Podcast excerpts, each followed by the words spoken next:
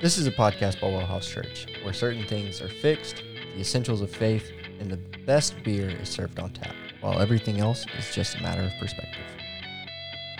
What's up, beer lovers? How are we doing?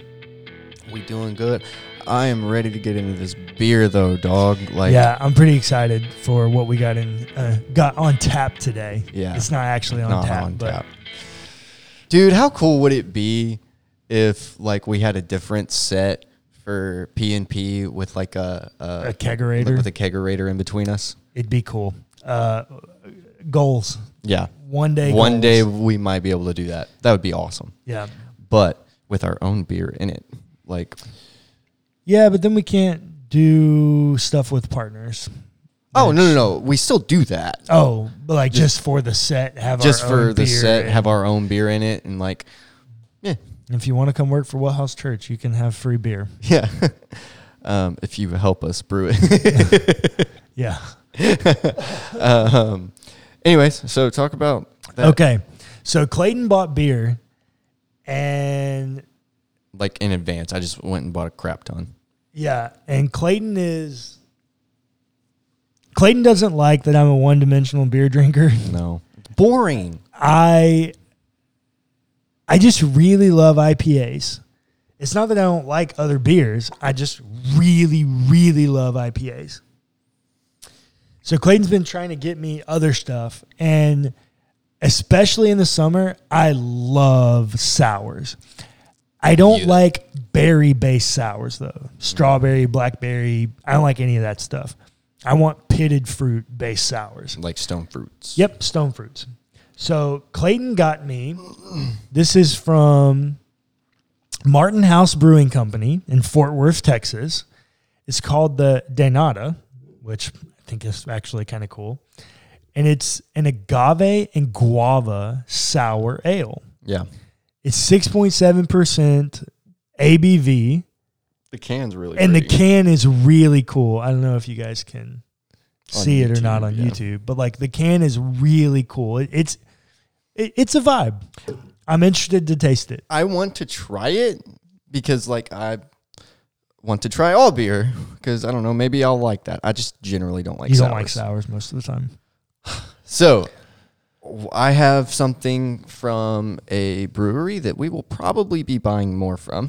Yeah, so I Um, had one of their beers off camera. Yeah. And it was a beer I've never had. I've never even had this style of beer. It was a sparkling IPA.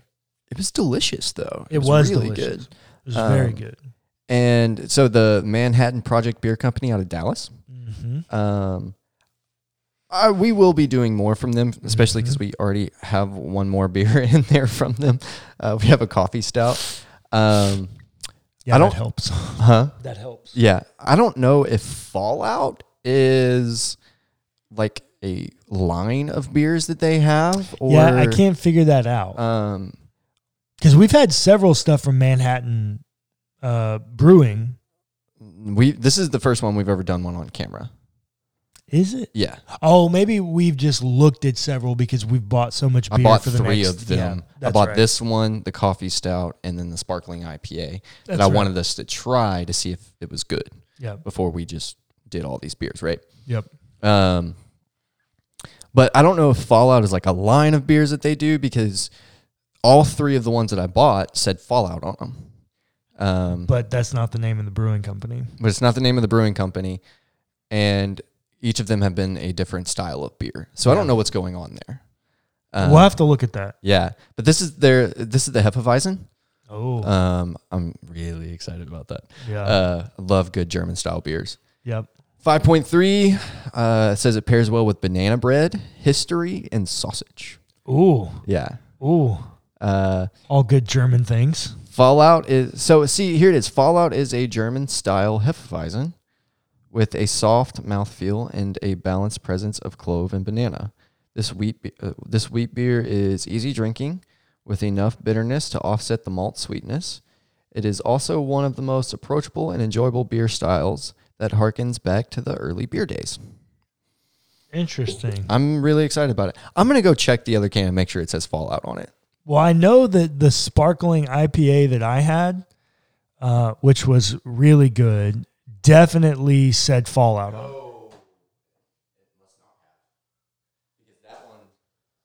Doesn't say Fallout on it. No, it says black matter. Oh, you're right. You're right. so Um, Fallout is the name of the beer. yeah, you're right. That's just their logo on top of it. Ooh. TikTok. Somebody had sent me a TikTok, and I tried to use the same tab, um, to open like the Manhattan Project, Project, beer. Um, yeah, I'm looking it up. Um, But anyways, they are out of Dallas and they've got it seems like some good stuff. oh yeah, you're right. Um,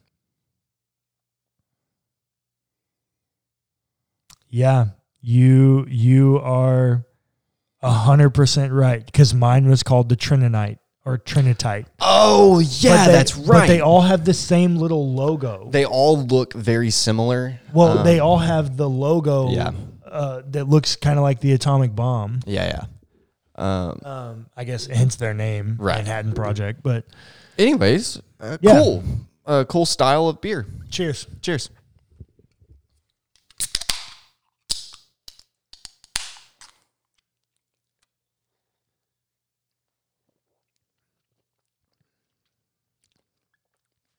Ooh, very clovey. Very clovey. Like super clove heavy. I don't know that I would like that in a hef. Hmm. It's enjoyable. Not my favorite, but it's enjoyable. This is really good. I will be buying Take that a sip again. of that. Ooh, that smells funky. Oh, yuck. No, Oh My God. In yours, all I taste is clove. that is yuck. And this is why this podcast is called Pints and Perspectives because just like we all taste and love different beers, we taste and love different veins of theology. I have now ruined my palate. My God. Oh no, I think it's amazing. I think it's. I will not be able to taste anything else from this beer. Yes, you will. You'll taste straight clove. Ugh. That thing tastes exactly like clove extract. I mean, I still get some of the sweetness from the malt, but I don't get much. it is that sour is hanging. but they even put on The your clove hef scale. the clove scale. It Yeah. is massive. Oh, it's like 75%. Yeah, it's Right. massive. Like Uh, it's just it, It's it- super clove It heavy. slaps you in the face with clove. Yeah. I like it. It's a nice change of pace. It's not something I want to drink every day, though. I really like this sour. If you like stone fruit sours, that's a pretty good one. Yeah. Um, I thought that you would enjoy the agave and guava thing. Oh, I do. I absolutely do. Uh, I love agave though. Yeah, it was just, it's, and what's crazy is I like tart and sour things. Yeah. Like, I love it. I just don't like it in beer. I I love it. I love it. I just don't, li- I don't know what it is. I have not found a sour that I like. All right. So let's continue our conversation about God and ethic. And specifically within that series, let's continue to talk about God and violence. Yeah. I really think that I could stretch this to three episodes. We might should. Oh, let me see how today goes, and I'll decide over the next week before we record again if I want to make this a three part series or a two part series. Okay. There's a lot to cover here, though. Well, yeah, because uh, in today's episode, we're not even going to get to the Canaanite conquest narratives, And which I to. think is a huge thing we have to deal with. So we probably will make this three episodes. But, anyways, there's a story in here about so this this is from Richard Hays's book, The Moral Vision of the New Testament. Um, Which we have been living in. hands down i think this is this is definitely this is firmly rooted in my top five favorite books i've ever read in my life Yeah.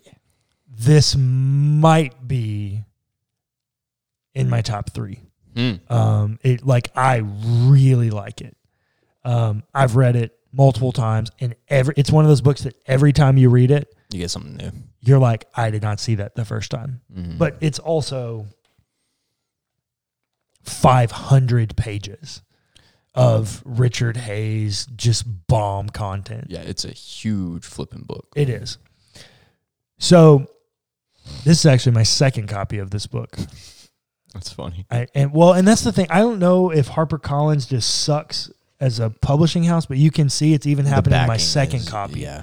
The binding is like tearing apart. But I also I read it almost every year and I reference it all the freaking time. So why don't you just get like a digital copy? You don't have to keep rebuying it. I don't like digital copies, Clayton. It's more economic. I don't care. It's better for the environment.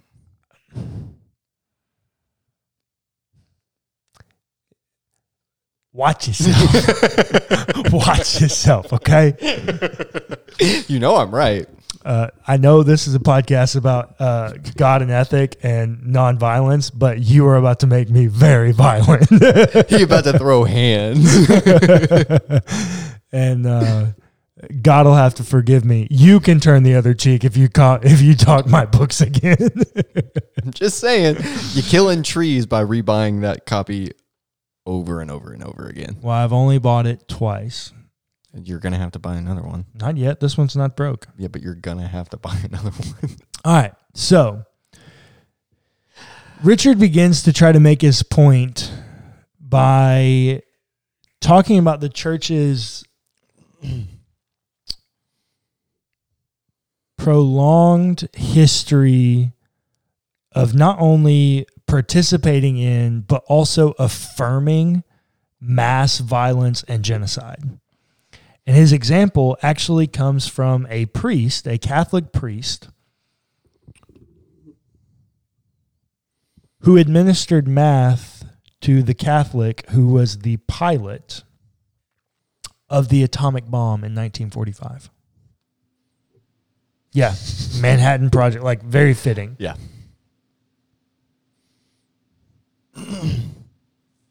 This is what the priest said. To fail to speak to the utter moral corruption of the mass destruction of civilians was to fail as a Christian and as a priest, as I see it. Hmm. I was there, and I'll tell you that the operation, operational moral atmosphere in the church in relation to the mass bombing of enemy civilians was totally indifferent, silent, and corrupt at best. At worst, it was religiously supportive of these activities by blessing those who did them. Catholics dropped the A bomb on top of the largest and first Catholic city in Japan. Hmm. One would have thought that I, as a Catholic priest, would have spoken out against the atomic bombing of nuns. Three orders of Catholic nun Catholic sisters were hmm. destroyed in Nagasaki that day. One would have thought that I would have suggested that as a minimal standard of Catholic morality, Catholics shouldn't bomb Catholic children. Hmm. I didn't. I, like the Catholic pilot of the Nagasaki plane, the great artiste, was heir to a Christianity that had for 1700 years engaged in revenge, murder, torture, the pursuit of power, and prerogative violence, all in the name of our Lord. So that's the thing that isn't talked about. Um, well, I mean, we've kind of talked about it in a loose way, but more about like personal protection rather than in terms of war. Um, Well, so technically, Richard's section in here is primarily combating just war theory. right, right, right. But we have talked about it Yes. as like personal protection. yes, um, you and I haven't really talked about it in terms of war in this way. Not only are you killing the people that you're you should be taking the gospel to, yeah, um, you also might be killing fellow Christians. yep, Um, I have not thought about that.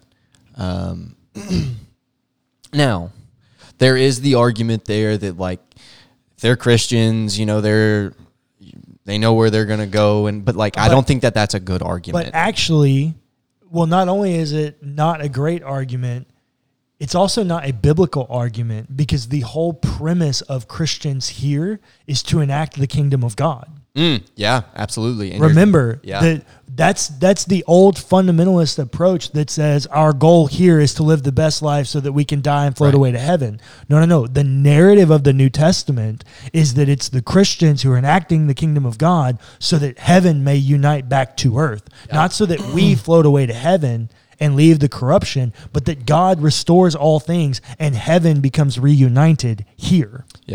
That's that whole deal. We are our own pockets of heaven. Yeah. um, and you are taking away pockets of heaven on earth. Yes. um, which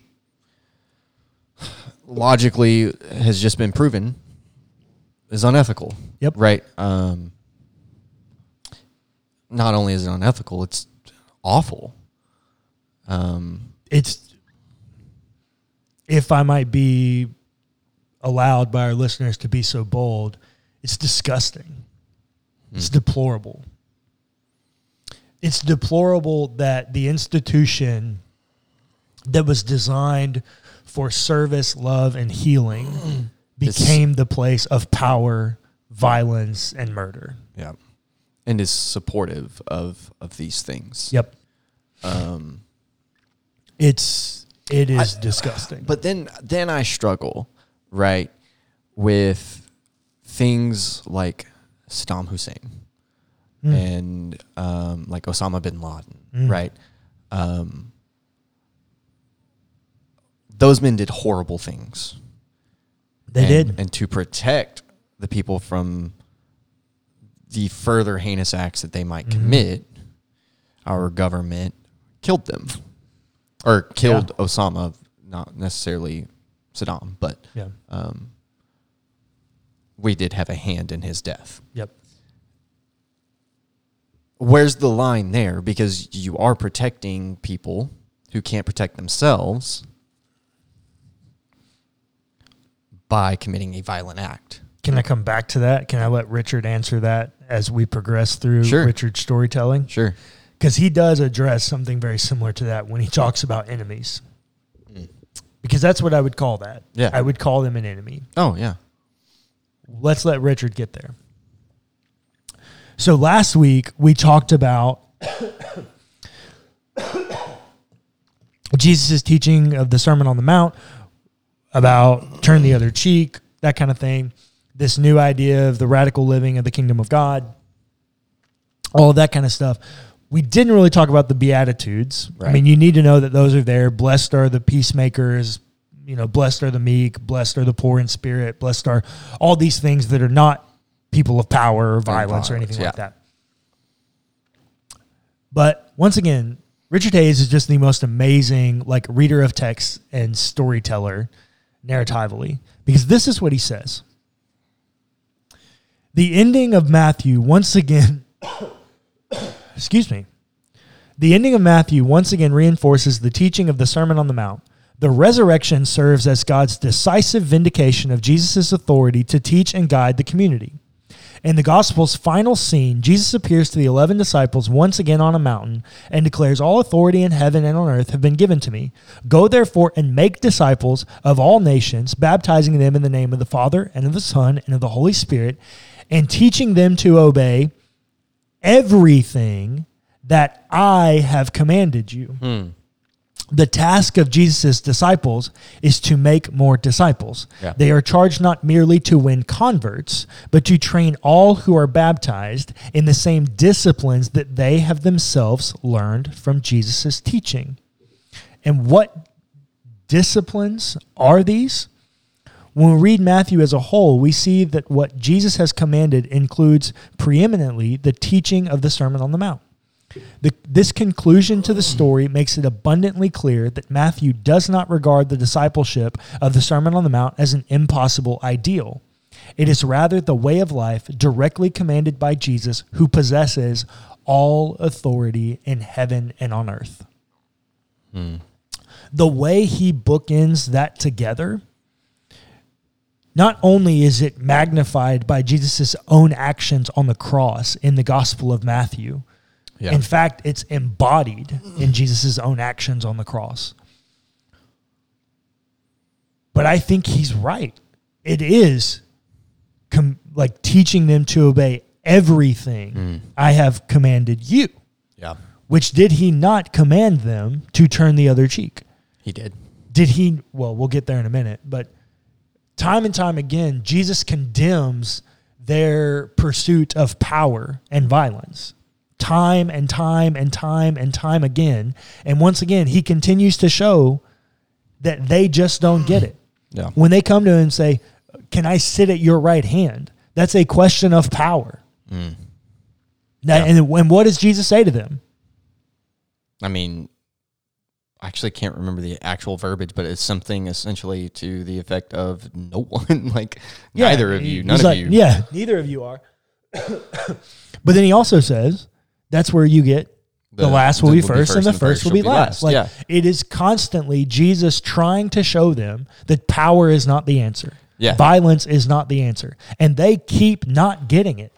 Well, yeah, and and that was Peter's whole deal, right? You know, being a zealot and and of that uh, Vain. that vein of people, essentially terrorists, um, Or could have been. or could have been. Yep. Um, he thought that Jesus was there, and like lots of people, to take them out from under the Roman oppression. Yep. Of the Romans. Yep. And Jesus just said, "No, I'm not here to do that because that would take violence." Um, Yes. And what does Jesus do? Actually, through violence of the Romans, brings restoration. Yep. Um, yeah, I don't know. It's just it's hard for me to answer this question ethically. And uh, get keep going because I was about to come back to the enemies thing. Well, yeah, so we're we're gonna move towards there. I think Richard has this section. He says the foregoing discussion has laid to rest five of these six strategies listed above for mitigating the normative force of Matthew 5, 38 through 48 within the church. I'm not going to read them all. I think three of them are worth noting here, though. Number one, the teaching of nonviolent enemy love is not merely an eschatological vision or an ideal. Jesus practiced it to his own death, and the Gospel of Matthew presents this teaching as a commandment that is to be obeyed by Jesus' disciples. Number two, there's no basis in Matthew's Gospel for restricting the prohibition of violence merely to a prohibition of self defense. The example given in Matthew 5:39, turn the other cheek, certainly refers to self-defense. We might say even self-defense. But the larger paradigm of Jesus' own conduct in Matthew's gospel indicates a deliberate renunciation of violence as an instrument of God's will. Number 3. The suggestion that the teaching of the sermon is intended only for a special class of super sanctified Christians is discredited by the Great Commission at the conclusion of the gospel. Yeah. All baptized believers are to be taught to observe all that Jesus commanded. I think the other thing that is very interesting to me, and this is this is great for me as a person given over to a participationist soteriology. Mm-hmm. Richard points this out. Those who are peacemakers are to be called sons of God. Don't miss that sons of God and sons of the Most High are the language used for the basis of de- uh, deification language in the scriptures. Yeah.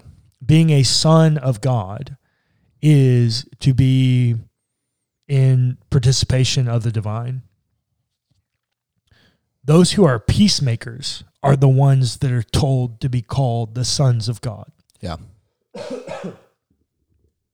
Because, like God, they love their enemies. Thus, this is what Richard says the church's embodiment of nonviolence is, according to the Sermon on the Mount, its indispensable witness to the gospel. Hmm. I have read this book almost every year for almost 10 years. I have battled with this conversation every single one of those years since I've read this. Yeah. Because it is absolutely countercultural to our narrative that we've been given culturally. Mm-hmm. It's also countercultural to the narrative that we were given spiritually. Mm-hmm. But as I sit here today, I think Richard's right. I, I let me say, I think he's more right than historically what I've been shown is. Because this is what he continues talking about the enemies.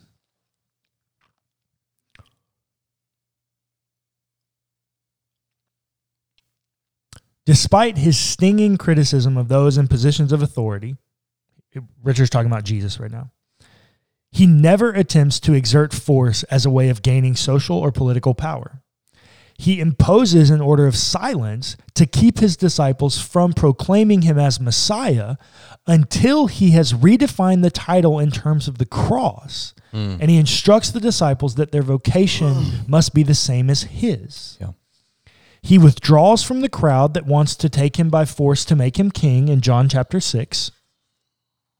At every turn,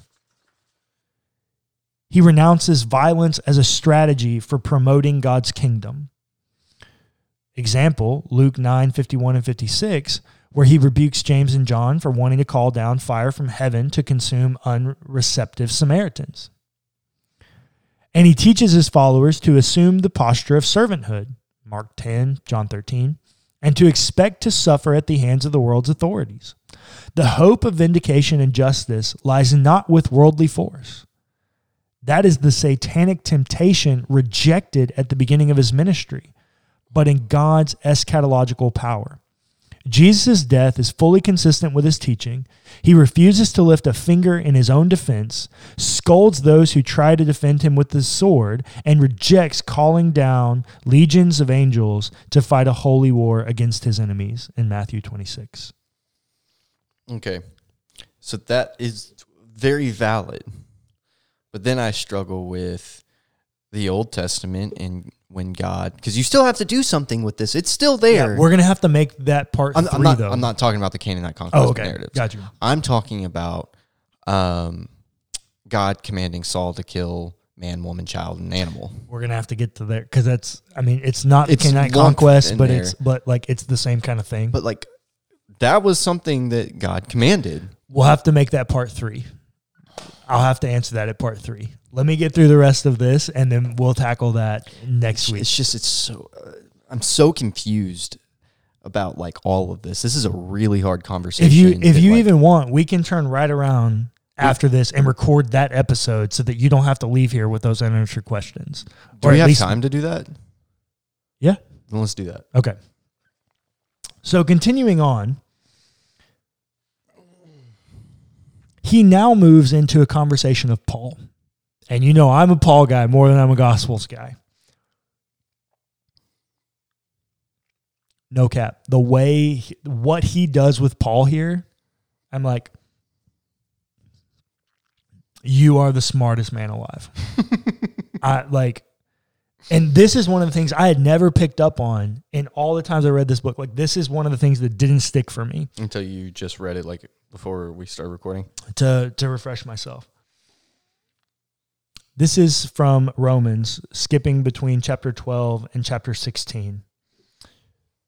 This is what Paul says Bless those who persecute you, bless and do not curse them. Live in harmony with one another.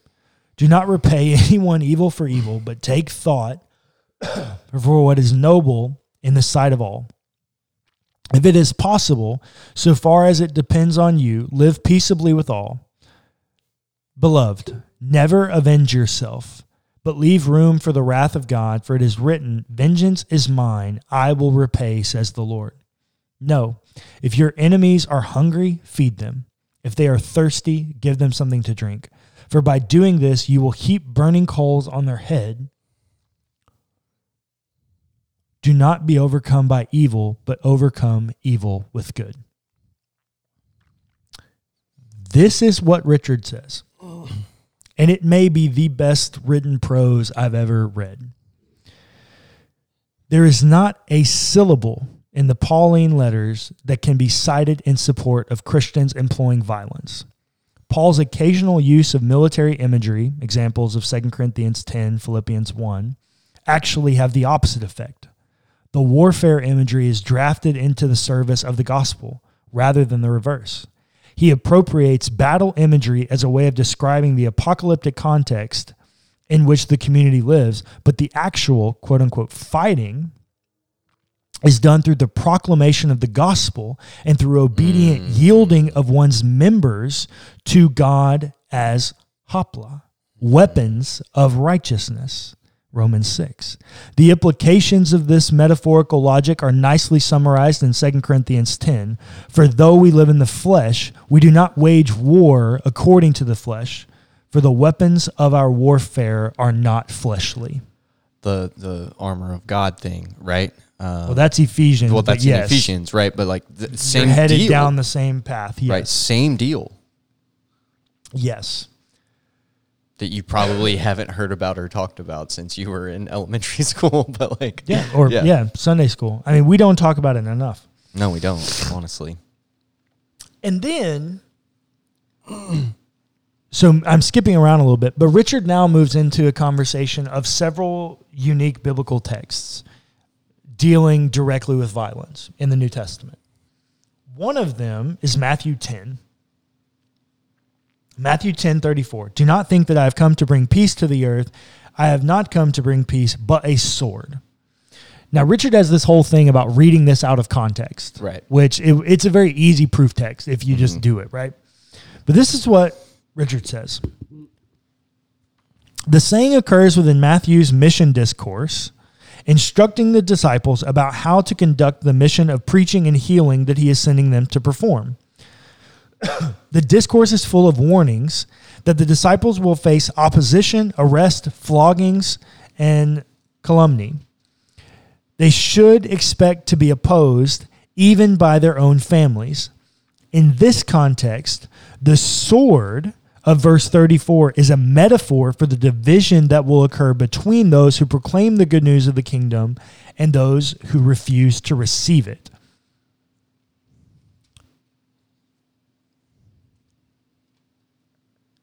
That reading makes way more sense to me in the context of the narrative. Because, and we're about to get there. Well, I'll wait. I'll I'll tie the pretty bow on this in a minute he continues and he says, if we are to think at if we are to think at all of any literal sword in Matthew 10 34, we will immediately see that the disciples of Jesus are to be victims, or are to be its victims, as in verses 18, 21, and 28, rather than its wielders. The disciples are not to fear those who kill the body. Their mission is to go without even a staff verse 10, and certainly without a sword to preach the good news. Luke 22. The one who has no sword must sell his cloak and buy one. Again, Richard thinks that this is a figurative purpose. And he says, however, they must now be prepared for a time of rejection and persecution. They will need to take along their own provisions and the sword serves as a vivid symbol of the fact that they must now expect to encounter opposition. Yeah. Hang on, we're going to get there. Read verse 32 6 for me. And this is from the NRSV translation. Wait, what? Read Luke 22 36. Oh. From the NRSV translation. Um, verse 36. Mm-hmm. He said to them, But now the one who has a purse must take it, and likewise a bag. And the one who has no sword must sell his cloak and buy one. Keep going. For I tell you, this scripture must be fulfilled in me. And he was counted among the lawless. And indeed, what is written about me is being fulfilled. They said, Lord, look, here are two swords. He replied, It is enough. Okay. So stop right there. Richard translates that a little different in Right. his own translation. Before we get there, can I make a, a, a an observation? sure. This whole deal here is about fulfilling prophecy. Mm-hmm. Oh, yes. Good for you. This whole deal is about fulfilling prophecy, not about anything else. Do you know what prophecy it's fulfilling? Uh, Isaiah 53, Which is what? uh, the crucifixion The prophecy. suffering servant. Yeah. Yeah. It's not about violence at all. It's actually about being The a victim of violence. Yeah. So, yes, good catch. You also kind of jumped ahead of where I was going, but yes, good catch. This is what Richard says. The disciples, however, give continuing evidence of their incomprehension of Jesus' destiny by taking the figurative warning as a literal instruction. Lord, look, here are two swords. Jesus' response is one of impatient dismissal, indicating that they have failed to grasp the point. You said, the NRSV says, it is enough. Yeah. Richard translates it enough already. Like, once again, I'm frustrated. We've had this conversation time and time and time again. We're at the end of the gospel story, and you still don't flippin' get it. You still want power and Roman overthrow. That's not what I'm here for. As evidenced by Richard's next comment. The truth of this reading is confirmed by the subsequent scene at Jesus' arrest. The hmm. disciples ask, Lord, should we strike with the sword? And one of them, without waiting for an answer, cuts off the ear of the high priest's slave. Jesus, however, rebukes him and heals the injured slave. Here again, literal armed resistance is exposed as a foolish misunderstanding of Jesus' message. Now to your point. The passage cited in Luke 22 is Isaiah 53:12, and he was counted among the lawless. It should not escape the attention of Luke's readers that this citation comes from the concluding verse of Isaiah's prophetic description of the suffering servant whose life was handed over to death Right. for the sake of the sins of many. Well, and and this is something that we talk about a lot. Luke is the gospel for the outcast, right? Oh yes. Luke is the gospel for the quote lawless person. Yes. Right? No doubt. And and we again also talk about this a lot. Ancient readers would have picked up on that. They would know that this is about Isaiah 53. Yes. They would know that this is about the fulfillment of a prophecy. Yet, even though the disciples knew that prophecy, because Jesus has talked about it before, this isn't the first time. Nope. Right? And they've read it, probably. Yep. Um, and they still don't get it. Yep. So, like, what's going on there? in the same i mean how many times have we time and time and time again preached a narrative that people still don't get why is it that we still hear the narrative why don't come to church to hear about social justice why is it that we still have this issue of people not caring about caring for God's creation and taking care of the environment Yeah. because it doesn't fit a narrative. It doesn't fit the narrative I want the gospel to fit. And so I just reject it. Or or that- or largely ignore it. And you think that the disciples were victims of that as well? Probably. I mean, what kind of fisherman carries around a sword? A terrorist. A zealot. Yeah. I mean, it's a narrative that he wanted to hold on to. yeah. and honestly largely didn't ever get rid of. Yeah. I mean, based on the based on some of the conversations that he has with Paul, Seems like he's still very he's still very much so given all over to his old Jewish zealotry. Well, and you know what's so funny is that I mean, Jesus gives Peter the keys to the kingdom. The guy who wants power is given it. Mm-hmm. But if that's the opposite of what we should be looking for, why did Jesus give Peter the power if he's so clearly hungry for it? Yeah, he's hungry for it in an Enneagram 3 kind of way. Um but his heart, Was in the right place for sure. well, but he at least from what the tradition tells us about his death, I wouldn't have wanted the keys handed to anybody else. Mm. Yeah, no, that's a fair point. That's a fair point. I mean, the fact that they want to crucify him and he says, "No, I can't. I can't be. I'm not I worthy I to can't be." die in the same manner as my Lord. And so they do it upside down, Much more painful. much more painful. I mean, And and like, the- I wouldn't yeah. want the keys handed to anybody else. No, that's true. That's fair. Yeah, yeah. Did he want power? Sure. Absolutely. Was he a violent person? An angry person? Seems like it. Absolutely. But I wouldn't want I wouldn't have wanted the keys handed to anybody else based on the way he acted when it really mattered. Yeah. No, I guess that's a fair point.